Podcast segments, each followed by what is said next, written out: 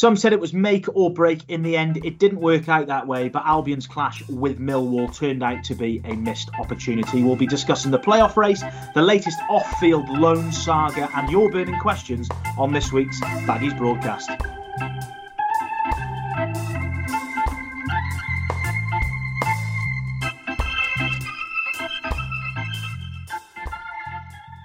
Hello, Albion fans, and welcome to the latest episode of the Baggies broadcast as we enter the final stretch, the business end of the season, squeaky bum time, as some may call it. My name's Jonny Drury, and as always, I'm joined by Albion correspondent for the Express and Star, Lewis Cox, on this fine Monday afternoon. Lewis, it could have been a little bit more fine if we'd have got three points on Saturday. How are you, my friend?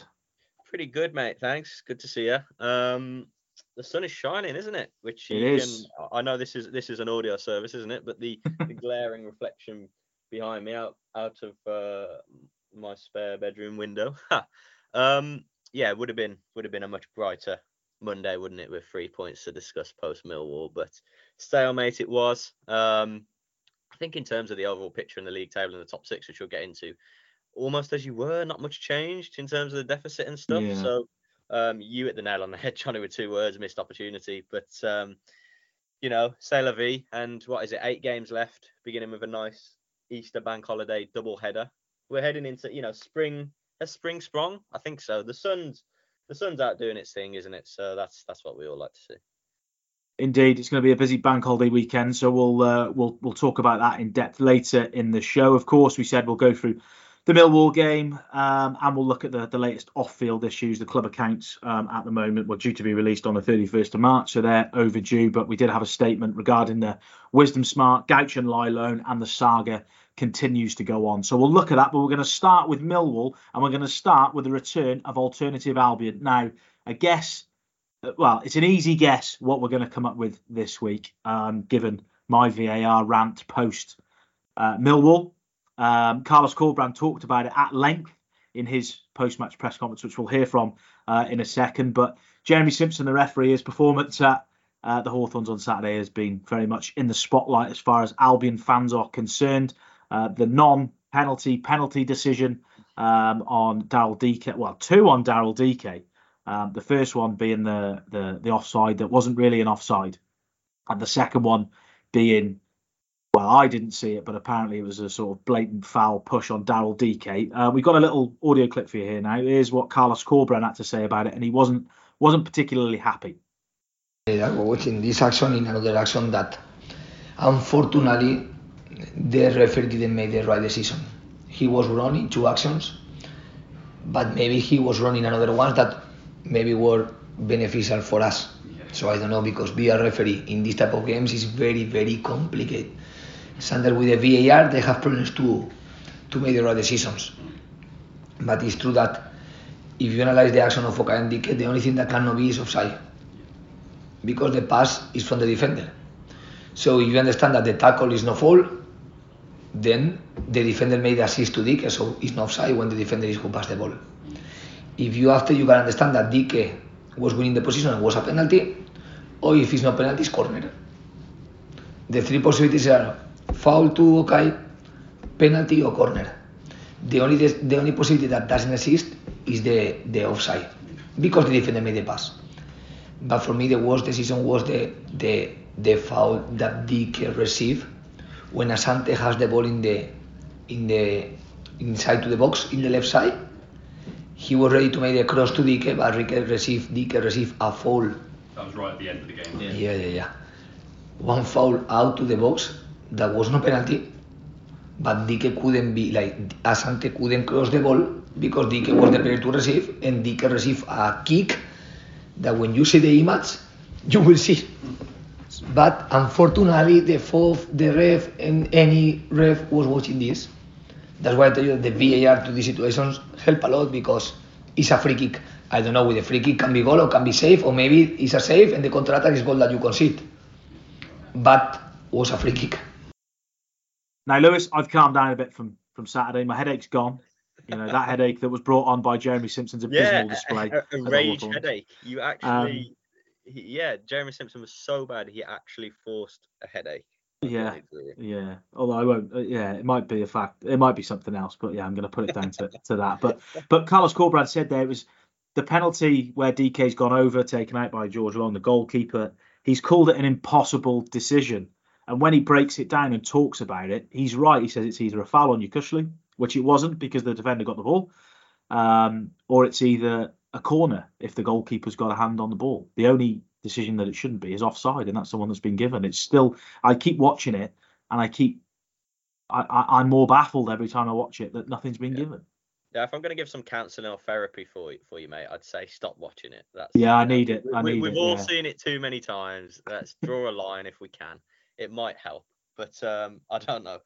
Uh, I think live. Look, we're down the other end, aren't we? That um, to that goal down down the Bromley end, Bromley Road. Sorry, but um, it looked uh, a big clumsy coming together. Then the first replay I had on the monitors we, we have in the in the press box, um, straight away it was very very clear penalty. Um, Dike gets to the ball first. I saw some Millwall fans saying the keeper touches the ball.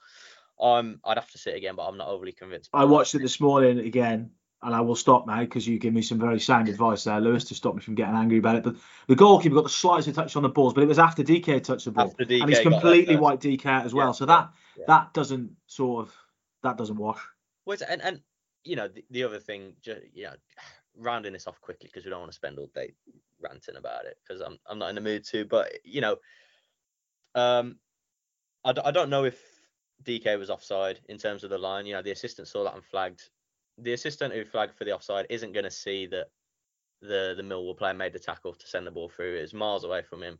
However, Simpson, you know, it was pretty close. So it's quite clear, Jonny, actually, quite clear that you know, it wasn't a foul in terms of the Millwall player won the ball. It might where the, it's where the ball's gone and where Yokuslu's moved to and gone over. It doesn't it doesn't look like Yokuslu's played a, a, pass, and he's no, not going to fall to the ground if he's played a through ball. The ref's not given a, a foul. He's he's not signalled an advantage, so he doesn't think there's there's any foul involved. So, thus, you know, he thinks it's a fair challenge, and the Millwall player, I can't remember which Millwall man it was off the top of my head. Perhaps George Saville.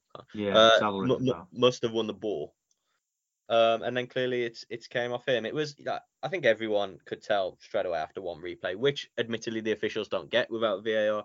Everybody could tell that it was sort of incorrect. Certainly all of us in the press box, even those I think not of a West Brom leaning persuasion, should we say? Um, yeah, and that's that's a, it's a it's a hard one to take, isn't it? Because we can see it's a because it's a factually incorrect call. It's the reason a penalty's not been, although we haven't had this clarified, the reason a penalty hasn't been given is because offside was given. Um, but whether Simpson would have called a foul from the keeper, who knows? Let's be honest. But um, but it wasn't offside, so it's a hard one to take. You know, 86 minute in the game. You know, penalty, almost certainly a goal, and a yeah, we we know how huge the game was. So you know, it could have transformed the end of Albion's season or the season as a whole. However, you know, I'm not I'm not going to use it as a you know Albion were unlucky not to win the game because of that. You know, there, there were other um I don't go as far as to say faults or or issues, problems with the performance, but did you know that side did Albion do enough to win the game? Not not 100%. You know, I think both gaffers said it was the right outcome.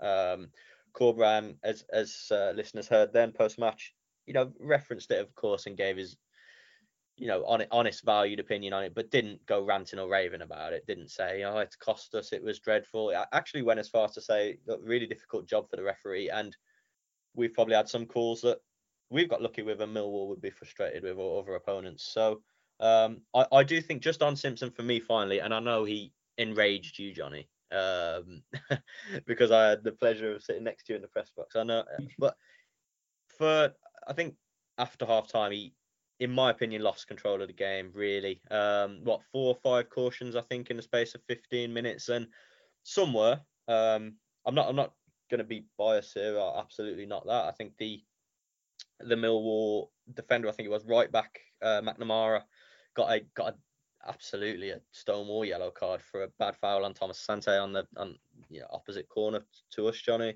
Uh, but some yellows were just no, the Thomas Asante one, no and, and, and and the Dike one as well. I mean, he's reacted, hasn't he? He's just you know, you know, sort of reacted with frustration. It, I don't think he's charged aggressively towards the ref or anything like that, but put yellows and. But I'm not, you know, again, you know, Millwall have a certain way they go about things, certain style. You know, quite bitty at times to force set pieces, dead balls, to win second balls. It works for them, and uh, I thought they were pretty good at times the other day in terms of you know, how they played in that. So I'm not going to hammer Millwall for it, and uh, I just think the ref lost control and. It, it went very quickly, sort of all about the officials, didn't it? And the game didn't need that. I don't think it helped the game, certainly from an Albion perspective. So yeah, I can understand totally the the frustration all around the officials. However, I wouldn't say Albion didn't win because of you know because of Mr. Simpson. It's a fair assessment. Yeah, he um is one referees have got tough jobs, but I don't don't think he covered himself in glory. And someone as someone pointed out on social media, um, just Google Jeremy Simpson's name and look at a few of the managers that he's enraged this year. One uh, one cool, calm and collected Tony Mowbray is one person that he enraged. So I think you've got to do a lot to to get under wow. uh, get under Tony Mowbray's skin. But we'll another leave that. One, another quick one for you, Jonny. Do you do we want VAR in the championship? Uh, you know, I suppose as fans of the game and fans of Albion, as the listeners, you know, are. I think the answer would be no, wouldn't it? Because I don't know. Because VAR has been largely utilised, you know, disastrously since it's come in, hasn't it? Yeah, so, it's one. It's one of them. It, it it boils down to it. Goes off on a tangent with that debate. If it's used properly, like it seems to be used abroad, um, or used in major tournaments, then yeah, absolutely, we'd love to see it in the championship. But given the fact that in this country we don't seem to use it properly, then it's uh, that's a debate for uh, potentially um, a, debate for a quiet day in the summer, eh, Jonny? Yes, certainly, certainly indeed. Depending on what league Albion are in next season, we'll pencil yeah, that well, one in yeah, for, yeah. for the quiet weeks of the summer. But just on Millwall, um, I I called it a missed opportunity at the top of the at the top of the episode. Um, Lewis, you've alluded to it as well. I just want to talk about another topic. Um, Carlos Corberán called for for calm in the race for the, the championship playoffs, in particular on the back of the performance against Millwall. Uh, this is uh, some fans might have seen it. Lewis wrote an article on it that's in the Express and Star today uh, and on the expressandstar.com. But this is what Carlos Corberán had to say um, specifically about it in his post-match press conference on Saturday. That's why I tell you that I am very pleased with the attitude of the team. I like the the answer. I was watching the players with a lot of maturity in the football pitch and with the necessary competitive commitment that this game was demanding. And I'm watching the players going for the result from the first moment sometimes too excited to achieve without finding the necessary calm to dominate better the game. But I prefer to have one excess of desire than to have to don't arrive to the necessary level to can be a competitive team. Because in these in these games are complicated. If you don't activate you enough, you are going to lose in one set piece, in one second ball. If you activate too much, you are not going to manage enough or control the ball enough, and you don't move to your side. And the limit is he's very close.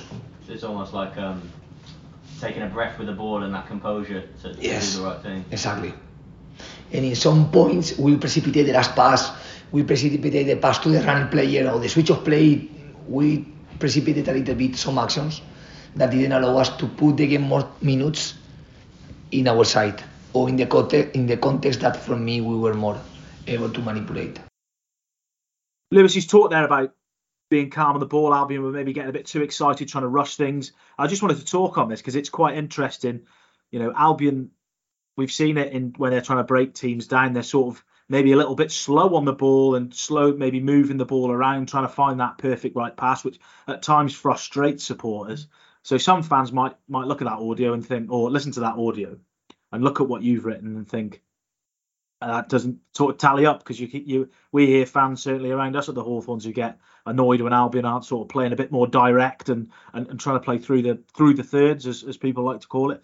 Um, so it's quite interesting really. Carlos thought his side were almost rushing, too excited to try and get their noses in front on Saturday. Yeah, I thought that, and that you know that's that's why I you know carried the quotes really. I thought it was an interesting assessment. I don't when it comes to um, yeah, I I suppose I don't fully agree or disagree entirely. Really, I, I understand what the head coach is saying. He, he's, he's specifically talking about composure and um, a calmness on the ball to make right decisions and to look after the ball technically and keep it moving and, and the overall game plan. Um, so I, I I don't think he's I don't think he's talking about tempo, um, which is is a different thing, isn't it? Really, when you know composure is when you're just erratic with how you're using the ball. You're you're knocking it. I remember times when play was tried to be switched, wasn't it? Or simple passes in front of teammates were, were going out of play.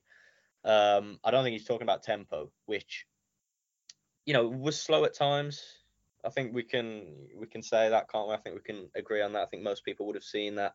Um, however, I'm I'm not really ready to. I I understand complaints of some like we're in we're in the running eight games to go, nine on Saturday, obviously, and um, and it was billed as a sort of, a must-win game. You Albion at home got scored a goal, so look, we need a quick tempo to get at get at opposition to to score the goals needed. So I I, I understand that, um, but you know I'm not I'm not about to sort of, uh, you know, I, I, don't think that the tempo is and has been an issue un, under the head coach. I, I think you have to, you, I think you do have to take a step back and look at, you know, the results and where Corberan's been able to get Albion to, and even to get them in to this position into this conversation. So I don't think we can all of a sudden. I understand that the previous Hawthorns games against you know poor sides like Wigan and Huddersfield, with respect to them, were not the most convincing at times, were they? And a bit sort of slow at times, and you know just the one 0 wins. But I don't think we can suddenly flip it and be like, oh, you know, this is too slow. Um, this is too ponderous. I think we've spoken a million times, and I know I've written plenty, Jonny, um, about it. It's not a free scoring side with high goal numbers, is it? Or, um, uh, you know, bucket loads of chances each games. They they Albion have won games narrowly, one nils, two nils, two ones at, at most, and um, it's not always going to go, is it? It's not like that. It's not always going to be your way. You, you, can keep keeping the clean sheets, but they're not jam packed full of goals, are they? We've we've spoken about that, and but back back to the point about you know Carlos's quotes. I, I think it's just how you're using the ball. You've got to keep and look after the ball better. You simply uh, you know keep turning it over. It it works to Millwall's way, doesn't it? They'll win a throw in a cheap free kick and work from the second ball, and it worked for them. Albion needed to be much calmer about what they were doing, not get sort of ruffled. I, I don't think he's saying slow the tempo down even more because we were too excitable physically. Um, because at times I thought Albion need to have sped it up physically, but you know I, I don't think we can suddenly start saying, uh, you know, we're not going to make the top six because Albion are playing too slowly. I, I don't really agree with that. I don't think my dog agrees either. He's just tried to lie on my laptop lead and uh, and pull the laptop and stop the recording. I don't think he agrees that the tempo's too slow either. I think one of my points of view as well is, you know, Albion fans got a bit frustrated against Wigan and Huddersfield. For me, there were two games that Albion just had to win, and they did. They could have maybe tried to win them more convincingly, tried to maybe be a little bit more, you know, what's the word? up the tempo or whatever way you want to describe it. There's an argument. A little bit, a little bit, yeah. But I think that was a point where Albion needed a, just needed to get make sure they got six points from those two games. I think what fans, you know, I've seen some sort of negativity about Saturday's performance, um, only from some quarters. But what I would say is you have to take into account the opposition as well. Albion went into this game ninth, I think ninth, eighth or ninth in the table. Um, Tenth. All right. I think was it was it tenth up tenth yeah. ninth at the moment? Um, all right, Albion's you know squad on paper is one of the strongest in the league when you when you don't look at the the the, the league table. But Millwall are sick. We're, we're sick. They're fifth now. They're they're fifth for a reason. You know they're not one of the most attractive sides in the division uh, by a stretch. Effective. But, but they're effective, and you, people who think West Brom are just going to go into these games and roll Millwall over, given the fact that West Brom, all right, at home, have got a good run. Collectively, the form isn't like unbelievable. You know, obviously away from home as well. And I think people have just got to be a little bit more realism almost. Yes, we're disappointed, and yes, Albion could have gone for it a little bit more, but Millwall could have equally have won that game. They had the better chances.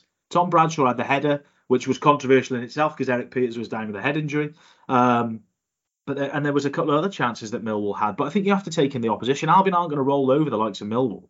You know, if Albion going to get a nil-nil draw, for example, at Sheffield United or Norwich or so, someone like that, West Brom aren't going to roll them teams over. There's not many teams that you can roll over in this division.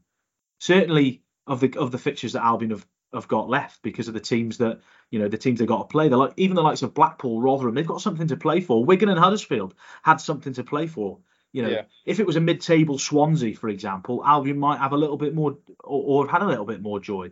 You know, a side who who haven't got an awful lot to play for. But the teams that Albion have played when they've become frustrated in recent weeks are the teams that have have got something to play. But on the flip side of it, they were so dominant in the first half against Hull. They had a lot of chances throughout the game. Because the game's a little bit more open. And it was sort of two lapses that, or, or a good goal, the first one, and the second one, I think, was a mistake that led to two goals. Completely different game. But these games, certainly against the ones at the top and against these teams at the bottom, are going to be tough for Albion to break down. Yes, they could probably do more. But in terms of Millwall, you've got to take into account the opposition. And it's not, yeah, you know, we all, we all love Carlos Corberán. And, and yes, he's not immune to criticism. And there are things that he's done wrong in charge of West Brom. But that's one thing that no one really takes into account is the opposition. And Millwall are no pushovers and they're fifth for a reason.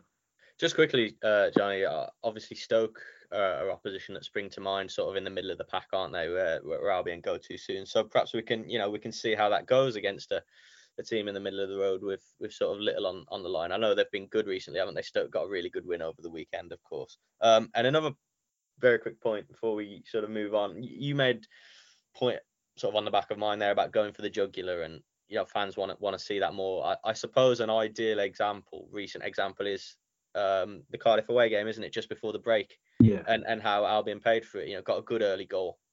Obviously, in trying to, you know, turn around that away narrative of of really struggling away, got a good early goal, and then what from from half time onwards, certainly from that Dike substitution onwards, which was sort of just before the hour.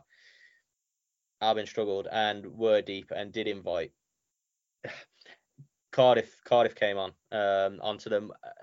Corberán said to me afterwards, you know, it wasn't part of the plan. It, it happened. Uh, he wasn't sure why it happened, but that's how it played out.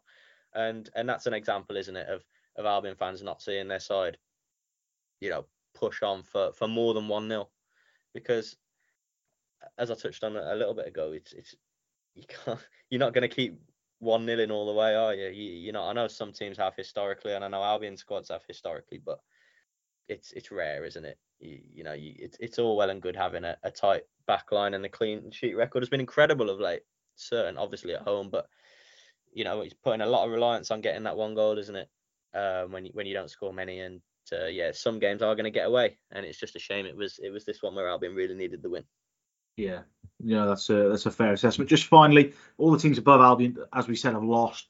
So it's a missed opportunity. But I suppose that's the one thing, that's the one positive to take out of it is the fact that the only thing that's changed is there's one less game, which is a blow in itself because there's you know that's you know two points that Albion aren't going to be able to get. But in terms of the the table, we're still five behind, and that the importance is staying almost within touching distance until that game in hand because that's going to be massive now. Sheffield United, the Sheffield United game in hand. If Albion can stay in touch, you know, within maybe four points, three or four points, that's going to be huge.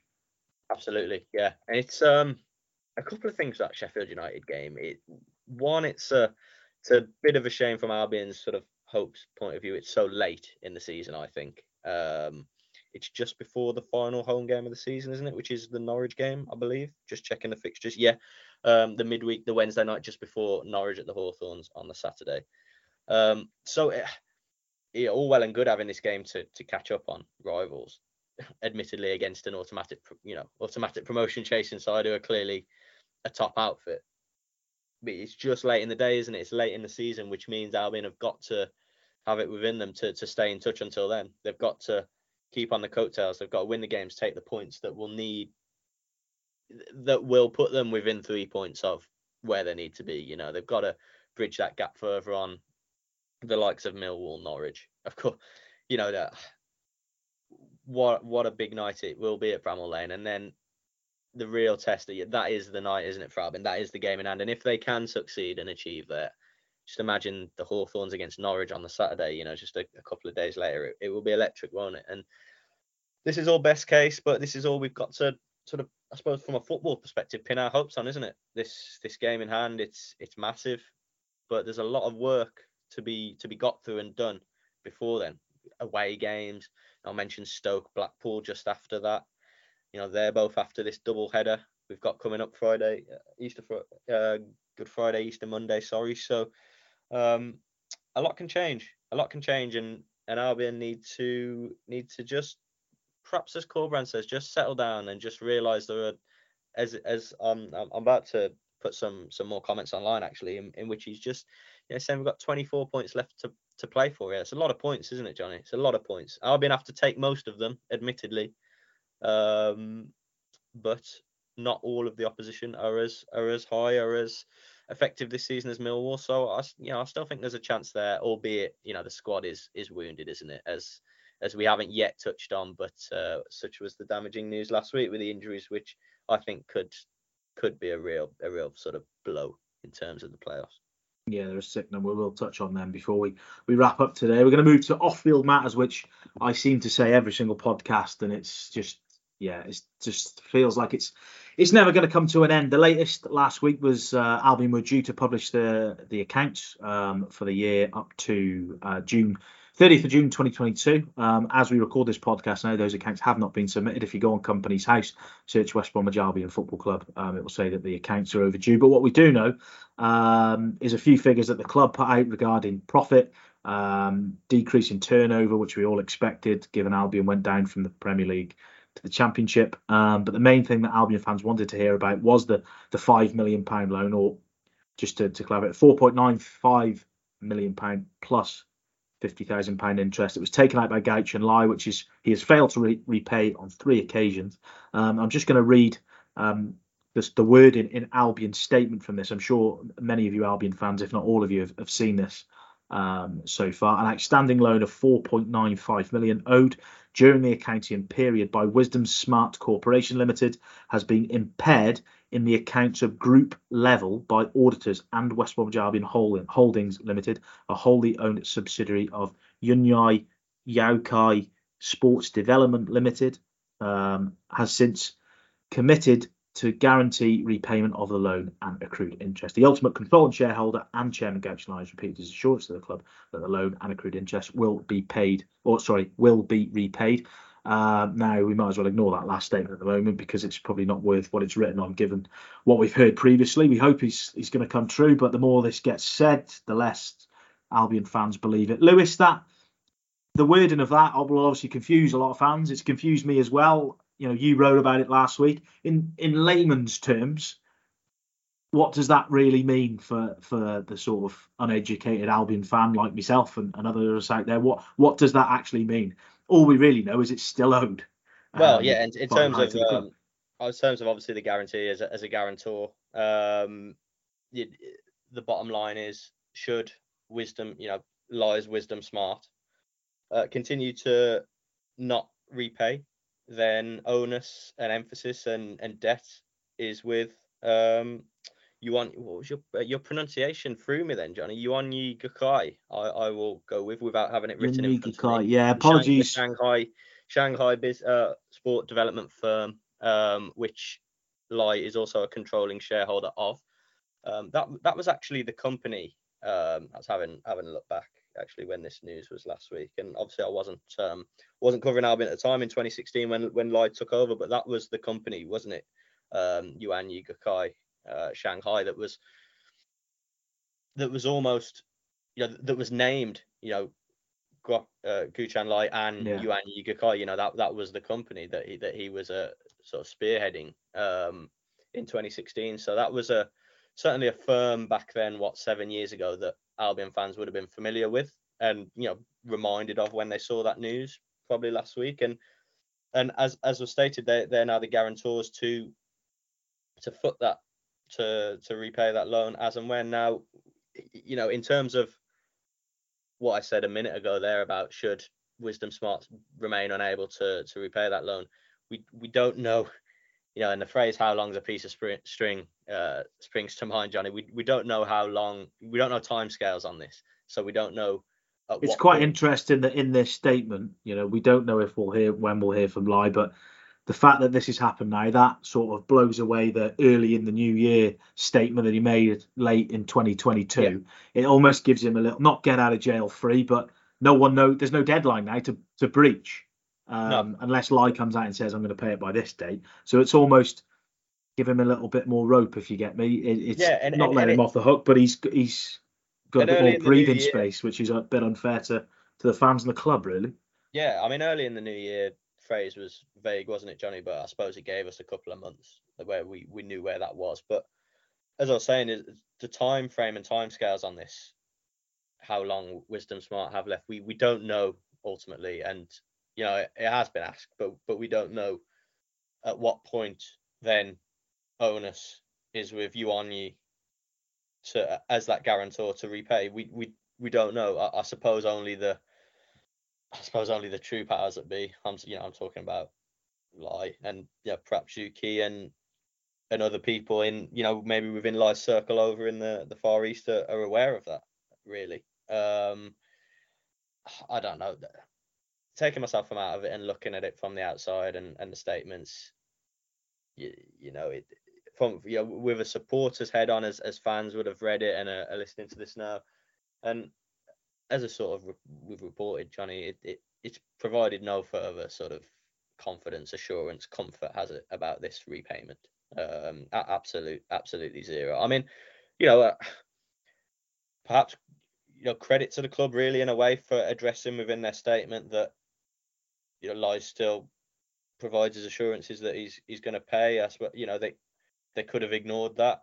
You know, you say he's, he's provided no more assurances. That, yeah, and, and, people that write, you know, the club that write that statement and publish that, you know, you know, might be aware that, well, you know, gonna, might look a bit daft again here if if the repayment doesn't happen. It looks like we're, you know, we're being lied to, or we don't, you know, we don't know about this, you know.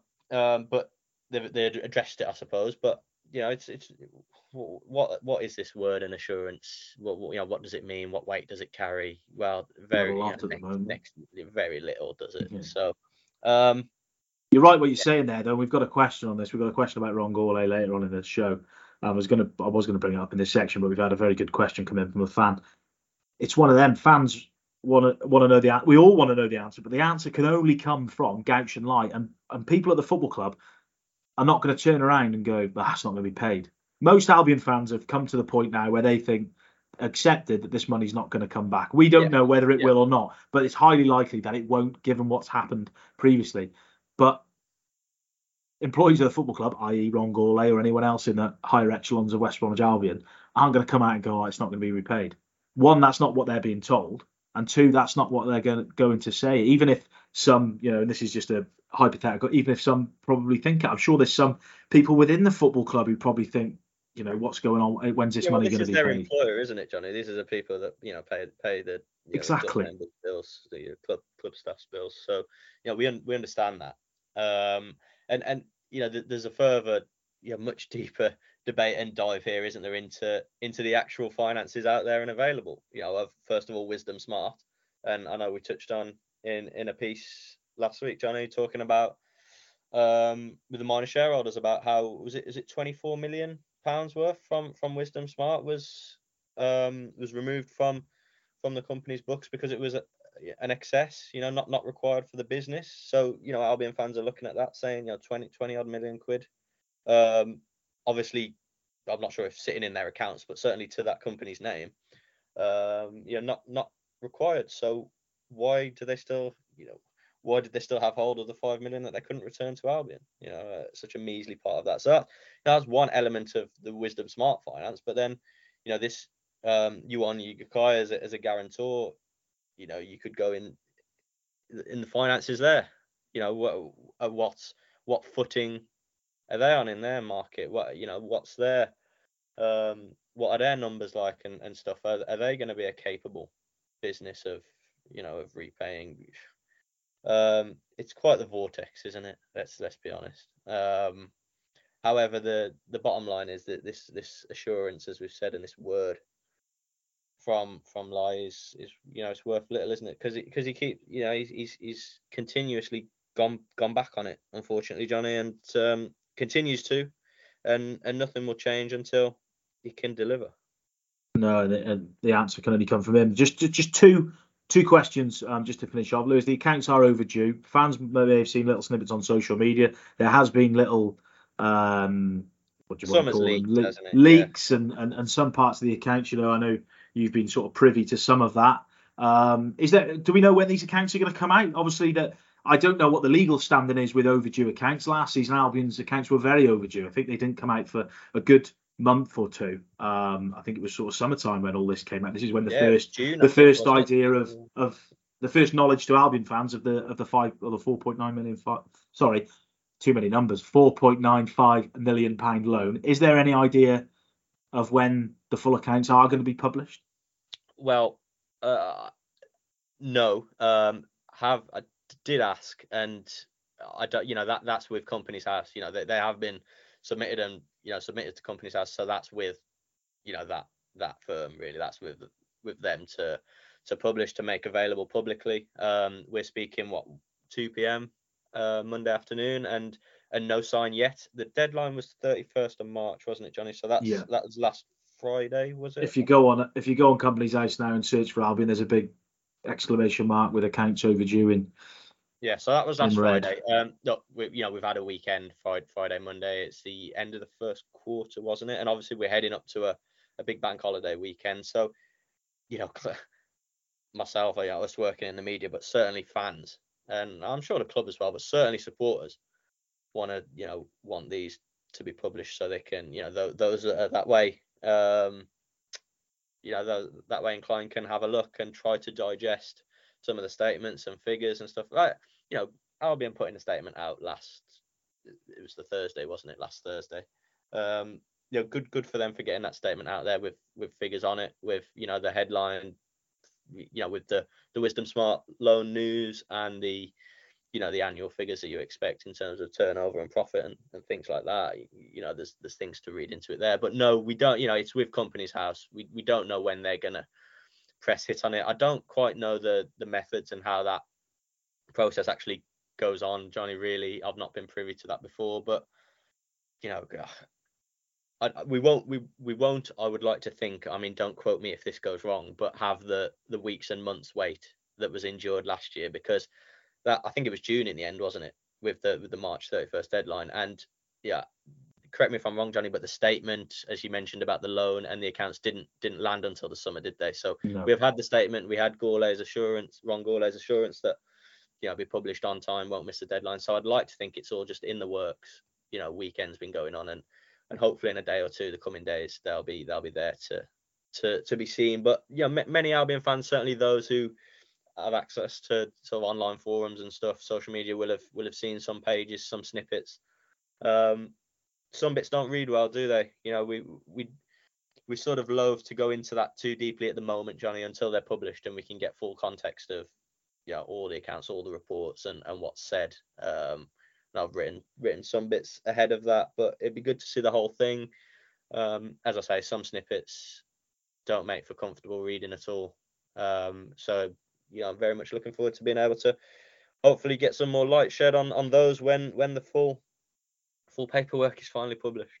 Yeah, it's a little more than Albion fans deserve at the moment, given the, the worries that are around. Time for an advert. As always, the Baggies broadcast is brought to you in association with the Kettle and Toaster Man, a place where you can go for all your household needs. They've got a host of items over there. They've got a little bit of a promotion running at the moment with deliveries. Um, so certain products um, I've got a little bit off delivery, some percentage off delivery of items. So head over to the kettleandtoasterman.co.uk or head in store to Thorns Road on Brierley Hill. Right, time for a quiz. I sat down with TJ Smithy this morning. He put me through my paces on my Albion t- Albion knowledge from teams over the years. Here's uh, here's how I got on. The Baggies broadcast quiz is back with TJ Smithy. How you doing, pal? What have you What have you got for me today? What tough tough teasers have you got for me to take on? I've got a, a really good quiz uh, this week where you're going to have to guess the season with the players' nationalities. So I'm going to say it. Say uh, a player from goalkeeper to striker. I'll Yeah. say a nationality in their position, and you got to try and guess the t- uh, the season.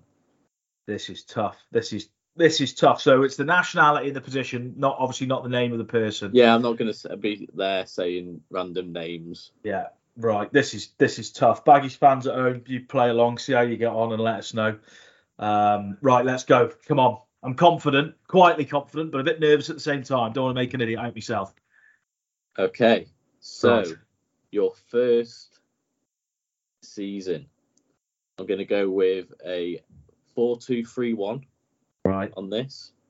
So you have English, Swedish, Congo, and France. Right.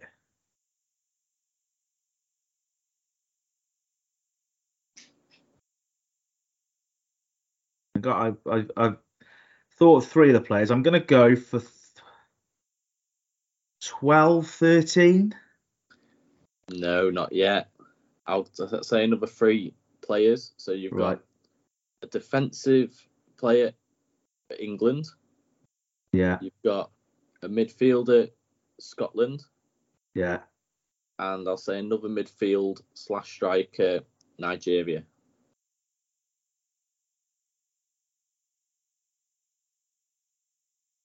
Difficult. Oh, maybe one before. Uh, 11, 12? It was indeed. Yeah. First Hodgson season, I think. Yeah, I think it I, was, I, I was thinking striker France and Anelka, but it's probably Fortune. No, was it Fortune? It was Fortune, yeah. yeah, yeah. I thought I I'll was take gonna, that. I, I was thought I was going to pull you off with uh, the uh, the Fortune and Anelka one with that because I yeah, think it was only a couple of seasons in between them both, wasn't it? I think so. Yeah, right. I'll give myself half a point for that. If I get the guess in Half one, a point. full point, half a point. So I'll take that. That was tough. That was tough, but right, must improve. Right, what's the next one? So your next one is another four-two-three-one. You've got an English goalkeeper, Yeah. an English defender, Yeah, Scottish midfielder, yeah. And a Venezuelan striker. It's going to be 14, 15. No, it's not. Oh.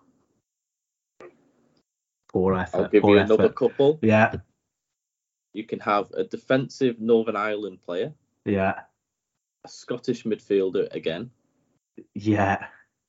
and another midfielder of being Belgium. Relegated? 16, 17? It is indeed. Yeah. Oh. oh, I need to get one of these full. But I'll take that though. That was difficult. Who was the second Scottish midfielder? Morrison? Morrison Fletcher. Fletcher, of course. Fletcher. How could I could forget Darren Fletcher? And Graham Dorrans in my head, but he's long gone by it. Um, right. So I got I got a point. Point out Yeah. of two two questions. I'll take that. Right, next one. Come on, need a full point now. Need a four pointer. Right, okay. You've got another four-two-three-one. I think I've just that's just my favourite Yeah, position. yeah. I It's the, it's the, it's the default default formation. Uh, you got an English goalkeeper. You have an Irish defender. You have an Irish midfielder, and you also have a a, a USA striker. Irish, you mean Republic of Ireland? Yeah. You've got an English goalkeeper. I'm going to go for 2022 23. It is indeed. Yeah, yeah. The that US striker I gives could- it away, doesn't it? Really dirty and done I almost went for last season, but he never played, did he? So there we go, full point. That was a tapping. I'll take that. You got to take the win, easy wins when they come. Right, two points, two points from three. How many more we got left? Uh, this is the last one now. Last one. Right, come on, let's finish. Big finish. I must say this must be the most. Uh, can't think of the word. Random, so many difficult. nationalities, so right. diverse. Diverse is what I'll go. Go for it. You have another four-two-three-one with an English Again? keeper. Yeah, I could have gone even. I could have gone uh, mental with the goalkeeper as well. right. you got a Slovakian defender, Yeah. What was the goalkeeper? English. Yeah.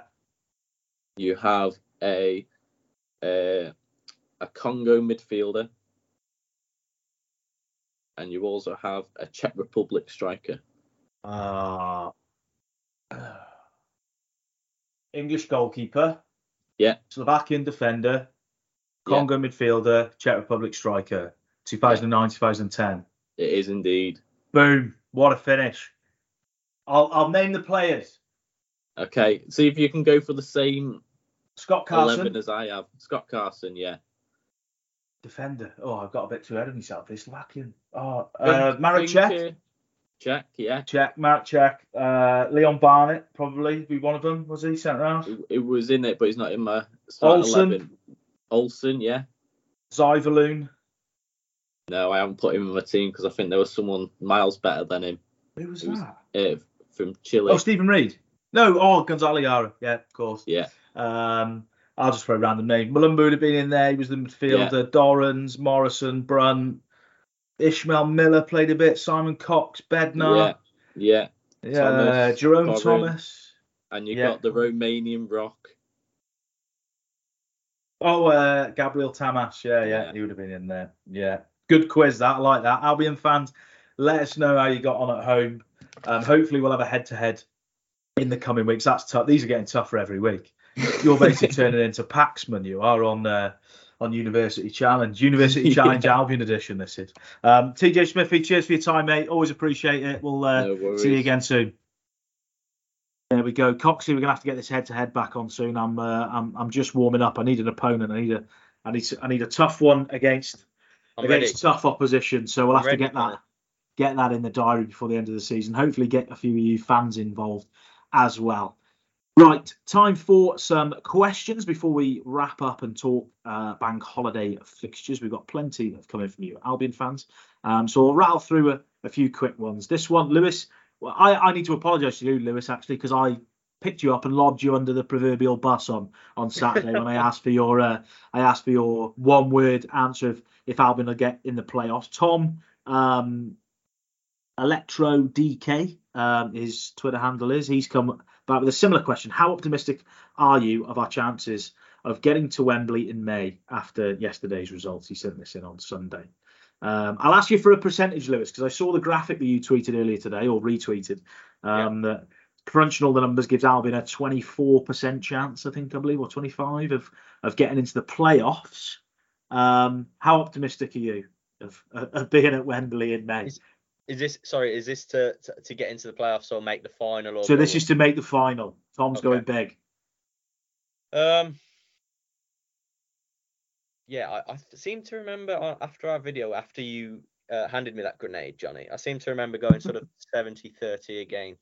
So I, I, I before that 24% or whatever it was came out this morning, I did give it a 30. Um, look, it's a, it's a big ask, isn't it? It's a big ask to even get there. It's more than less. Um, that sounds pretty accurate to me. You know, that 25 30% I don't, i'm not 50% confident I, I would say because there's a bigger job on than that isn't there? So yeah I'll, I'll, I'll let's say 35 let's give it a bit more of an uplifting boot uh a sort of uh, more of an uplifting vibe. Yeah we'll go 35% 35%, Tom. That's more than I was There expecting Lewis to say. So that's was uh, it oh, Lew- good. yeah, yeah. I was expecting lower. So uh, happy with that. Hope that answers your question, Tom. Jess Ackroyd. Um, it's the- worrying that it's worrying that, that that's being optimistic isn't it well, we'll see. We'll we'll see where we'll see where the percentage is, uh, depending on how the Easter weekend goes. Uh, Jess Ackroyd's got in touch with a question. Oh, Jess, you're bringing up the referee again. I'm gonna I'm gonna be enraged again. Um, have you ever seen a worse performance from a referee? Lewis, you go first. Uh, probably. but I, I, I'm, you know, re- reasonably sort of able to to park them and put them away. I, I remember the odd decision from over the years from from games I've been covering, but oh, don't get me wrong. If if Albion miss out on the playoffs by a point or two, we'll be thinking of this game, won't we? Um, in the summer, and thinking Jeremy Simpson's name will be trending on Twitter among, among Albion Um, fans. Yeah, but uh, yeah, it's it's up there. Like I I don't want to. It's a hard job, and I'm not I'm not going to hammer him anymore. I I just think he lost control for a good part of that second half, and you know got that massive decision wrong at the end. Yeah, yeah. I'd, So uh, it- it's I'd right up there. I, it's right up there in terms of. I'm putting it. I'm putting it as the worst performance of a referee I've seen in a professional game, but only because it's so raw and it's West Brom. Yes, um, I'm sure it'd be a little bit different if it was a, a different team. Um, Carl Burkett's got in touch with a couple of questions. Um, who, in your opinion, gives us more in the absence of Molumby, Nathaniel Chalobah or Taylor Gardner Hickman? Um, yeah, I know this is a debate, sort of rife at the moment, isn't it? Um, I thought Chalobah did okay. Yeah, on Saturday, well. uh, uh, sort of up and down, sort of hits and misses, some promising parts of his game, some things to refine and work on. Actually, writing some some quotes out for uh, for later today, this evening, I think, from the head coach on Chalobah, and uh, without giving too much away, he was he was confident actually, and he, he was quite pleased with what he saw. So that's that's interesting. Um, I uh, I think I've said it before, Jonny. I'd like to see Gardner Hickman play and get a chance. He hasn't had too many of those, has he? Really, all season. Only under Rich Beale, which, you know, obviously Rich Beale's someone who, who knows him well from sort of from coming up from Gardner Hickman coming up through the ranks. So uh, my concern, I guess, if that's the right word, which I don't know, is there must be a, a reason for Corberán, who knows more about the game than any of us have forgotten. There must be a reason. Has he alluded to anything, Lewis? I know you you, you know you He's speak to Carlos twice a week. What? How does he how does he talk about Taylor Gardner Hickman? What's his yeah, r- raves about him really, very very highly. Now, like I realise, I'm not going to call it. I'm not going to call it lip service because it's not. But I realise he's not going to, you know, turn around and and do the opposite. Clearly, um, but he talks about him as a very talented you know, prospect. Maybe. I mean, he's still of the age to be a prospect. Certainly, it was his 50th appearance, wasn't it, for Albion the other day when he when he, he came on from the bench, Gardner Hickman. Uh, but Cor- Corberán likes what he sees from him, I think, in training, parts of his game. However, that however, there still must be a reason, and he ha- he hasn't addressed to us what what that is yet. And it'd be interesting to know um, why he hasn't started. Um, I think I said to you the other day, or it might have been another colleague of ours in the press box, Jonny, in terms of Gardner Hickman's ability and quality. For me, uh, I haven't seen him much this season because he hasn't played much, but there are aspects of his game that are top level, top, you know, top tier, uh, Premier League quality. However, there must be something that the coaching staff, head coach, is seeing that that aren't quite where they need to be. Is that on the physical side of it? Yeah, I don't know. Possibly, you, you know, possibly, but uh, there, there must be a reason. And you know, a, a player of Chalobah's ilk was sought in January, weren't they? Um, Lewis O'Brien was was kind of was one. I'm sure there were others. Chalobah was landed, sort of hadn't played all season, has to get up to speed, and is now trying to trying to find his way after the Molumby news. And and unfortunately for Gardner, Gardner Hickman, he finds himself in the pecking order where he finds himself. I don't think he doesn't have a future at Albion. I don't think that. Um, dependent on the division next season, you know, quite quite possibly. Um, but he doesn't seem to be doesn't seem to be getting his chance, does he? Doesn't seem to be Corberán doesn't seem to want to turn to him. Um, I'd like to see it because I, I think he's got strands and elements to his game that perhaps other Albion midfielders don't in terms Hmm. of that that that ball, you know, long and short passing. I think he's I think he's got things that could unlock teams. I wouldn't mind seeing it, but if you're asking me, do I think we'll see it? I'm not so sure. Yeah, it'll be interesting to see. Just uh, another one that's coming from Carl. Um, is it time to throw everything at getting to the playoffs, i.e., go with DK and, and Thomas Asante playing as a front two? We saw that, Lewis. The, the most we probably saw it for a prolonged period in a Yeah. in a league game. Um, I think some fans maybe sometimes accuse Corberán of sort of not going for it, but I, I think with the, his substitutions and selections on Saturday, you couldn't really throw that at him. Do you expect to see um, BTA and, and DK players a two more often now in the running with Albion sort of desperate for, for points and wins? This is one I'd certainly like to see, Jonny. I think was it you and I that were saying the other day. I I'd really like to see them play together. I think they've they've I think we've said it before, maybe similar but different. They've got different elements to their game. I thought Thomas Asante starting for the first time in a while the other day. I thought it was very good. Um, certainly in that first half, and then just after the break, he was very close from distance, wasn't he? Just even though it feels like we hadn't seen him for a while, each time he just looks that bit more refined, and his game seems to have come together more. When he first came, he sort of looked raw, you know, power and speed, but actually his his touch is is classy. His touch and sort of poise and the things he can do tech technically are, are quite something. Um, and, and DK looked really good, I thought, from the bench. He looked full of sort of power, pace. I'd I'd like I'd love to see them together, Jonny. I'd I- I just I don't I, I don't think we're going to see it from the from games from the start of games. Unfortunately, I'd Do you think like we'll see it more frequent from the bench? I hope so. I mean, i- i- if Albion need a goal, if Albion need to need to win games, I think now if you get to if we get to an hour in games, say uh, 55 minutes an hour, when Corberán likes to make a change and it's nil nil or one one or whatever, or or even losing, I- don't think you change one for the other anymore. Uh, I'd go, you know, like like what happened on Saturday, get get the two on alongside each other.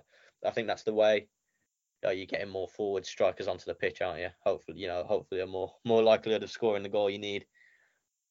Uh, they get on, don't they? They're, they're close friends. I think they could complement each other well with the different sort of strands to the games they have. I think it could be a great partnership. I'd like to see it more than we probably will. And uh, ironically, the more we see it, the more Albion are gonna not be doing so well. If you see what I mean, because the more we see it, the more Albion are going to be needing a goal. And Yeah.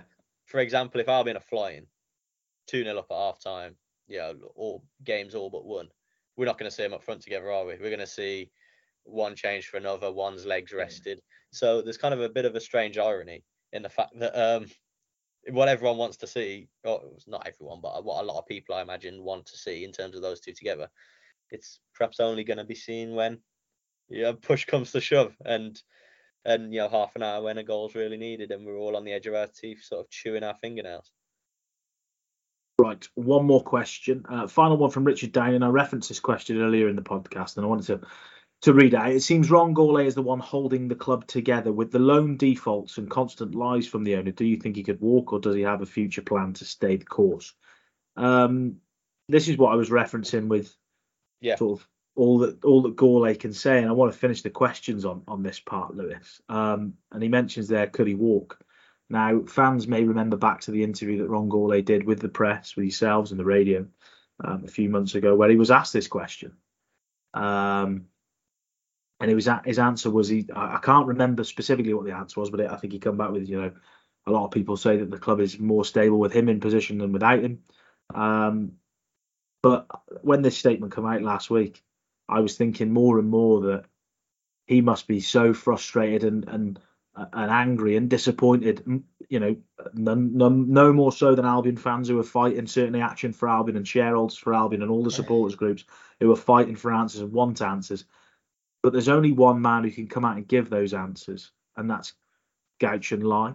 There's not much more that Ron Gourlay can say, and he must feel let down by the fact that he's he's been given these given these assurances and relayed that to the Albion supporters and to the press. But he's been I'm not going to say he's well uh, so far he has been lied to because the the money hasn't been paid back. Um, but he must be feeling let down, and if he did walk, some people probably wouldn't be surprised.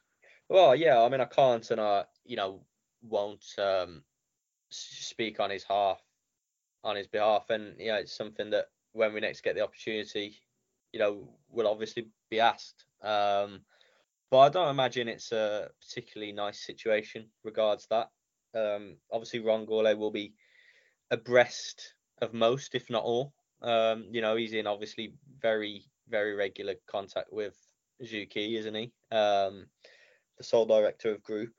So you know obviously on the back of that it's in you know within you would hope you're kept abreast of everything it needs to be kept abreast of obviously um and, and we know ken uh, Zuki, you know he's in sort of regular dialogue with with Lai. in fact um i hear that possibly out in the far east at the moment we we know that that ken was heading out there don't we to to china. I think maybe out there at the minute as we as we speak. Not 100% on that but um yeah it can't be an easy situation. You know as you rightly say Jonny we've had had sort of repeated assurances from the chief exec and and that's fair enough isn't it? Because he's been given assurances from above. Now i guess in this case whatever ron feels uh personally and privately you know there's there's perhaps going to be discrepancies with what he says publicly in the press. Now I think we're all grown up enough to understand that clearly, um, and that that's just the way it is, unfortunately. However, you know the line from the club, the the professional line that we're given, and the club stance, I suppose, is still what we were told. Now we can all have our opinions and comments and deviate from that, but obviously the club hierarchy in terms of chief exec and beyond aren't gonna you know aren't gonna deviate publicly from the stance. So but yeah, you know, Gourlay's, you know, again, someone with bucket loads of experience in the game um, at all kinds of levels, but top levels. Come, I know from when, when we spoke, you know, came into Albion and, and very quickly had his eyes open to to what the scenario was, what the situation was, which can't have been easy. Had to catch up with a hell of a lot that he wasn't aware of before he got his feet in the door. Um, and I dare say new challenges are arriving all of the time, Jonny, regards this. Not just this this loan that we spoke so much on, the five million loan, but but everything else that's coming in the future. You know, life in a championship for another season, um, or you know the in, inverted comment, inverted um, quotation marks dreamland of, of the Premier League if if they can if they can get there. But yeah, so much more, isn't there? There's all the projections of of cash flow minus parachute payments of you know funding and investment which so far hasn't hasn't come and so much more before you even get into the nitty gritty chief executive sort of day to day thing. And and going back to the question actually you know something sort of seen with my own eyes and heard over the months and and this season generally really is that you know as, as a chief exec in place doing the day to day stuff he's holding that side of it together really. And and that side of it needs to be held together. It's not like oh if Ron finally loses patience, has enough, and dips out and decides he's, you know, it's easier not to be in this job. That Albion will just sort of muddle through and get by. The the things you know, to do, uh, certainly day to day, week to week in his role, and you know, I mean, Xu Ke was chief exec before, wasn't he? And I, I dare say that's a scenario that Albion fans do not want to to revisit and relive.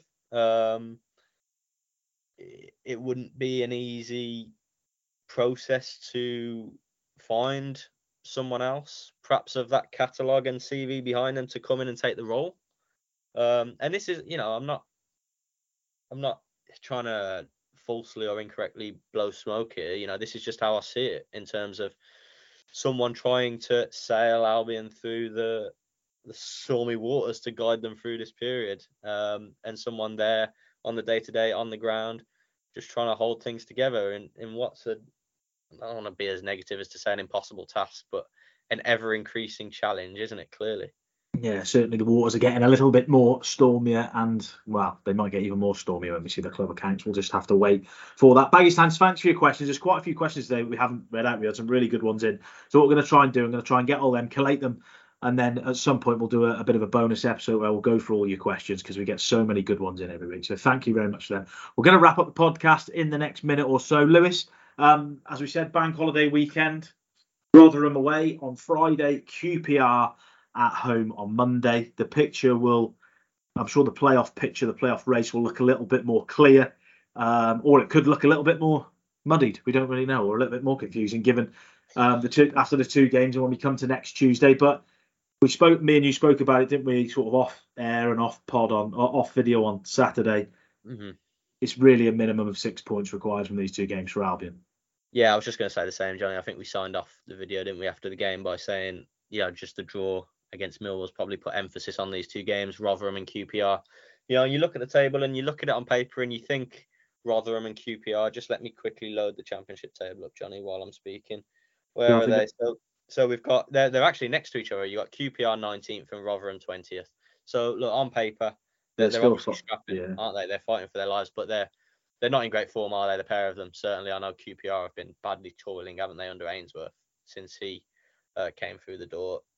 On the flip side, it's Rotherham away on Friday, and the bottom line task there is Albion winning on the road, isn't it? It's yeah. been far too long since that. What, what was the last one? Luton. Um, January last away win. So yeah. it's got it's got to change. Um, drop points at Rotherham on Friday, and and look, that that 35% I was touching on earlier decreases markedly. I'd say. Look, if we're if we're speaking, as I was gonna say this time next week, but um, you know, next week in a few hours after QPR and Albion have taken six points, Jonny, you rightly say the picture can change, and and Albion, you know, that that percent can can shoot up a little bit. Still a long way to go, but I, I think six points are think they needed Jonny against this caliber of opposition. There's there's no no time to lose, no more points to spare against opponents like this. Albion need to go and win the two games. They certainly do indeed. Uh, well, that's your Albion fans. Thank you very much for listening to the latest episode of the Baggies broadcast. All is still to play for in the playoff race, but Albion are playing catch up. As an Albion fan said to me outside the Hawthorns on Saturday, uh, remember the last time Albion played catch up? Um, if if anyone remembers, it was a little memorable comeback against the old rivals back in 2002. Albion overturned a, an even bigger deficit to uh, to gain promotion uh, that year, and I'm sure that one that's one that remains and sticks in the memory for Baggies fans. They'll have to channel their their inner Gary Megson team um, to turn this turn this playoff race around. Thank you again for listening. Uh, I'll be back on Thursday with the latest Baggies broadcast fan chat show. We'll have three questions from the Baggies bag to throw at three Albion fans, and me and Coxie will be back next week, where hopefully we'll be chatting about what was a fruitful Easter weekend for the Baggies. Thank you again ever so much for listening, and until next time, boing boing. Boing, boing.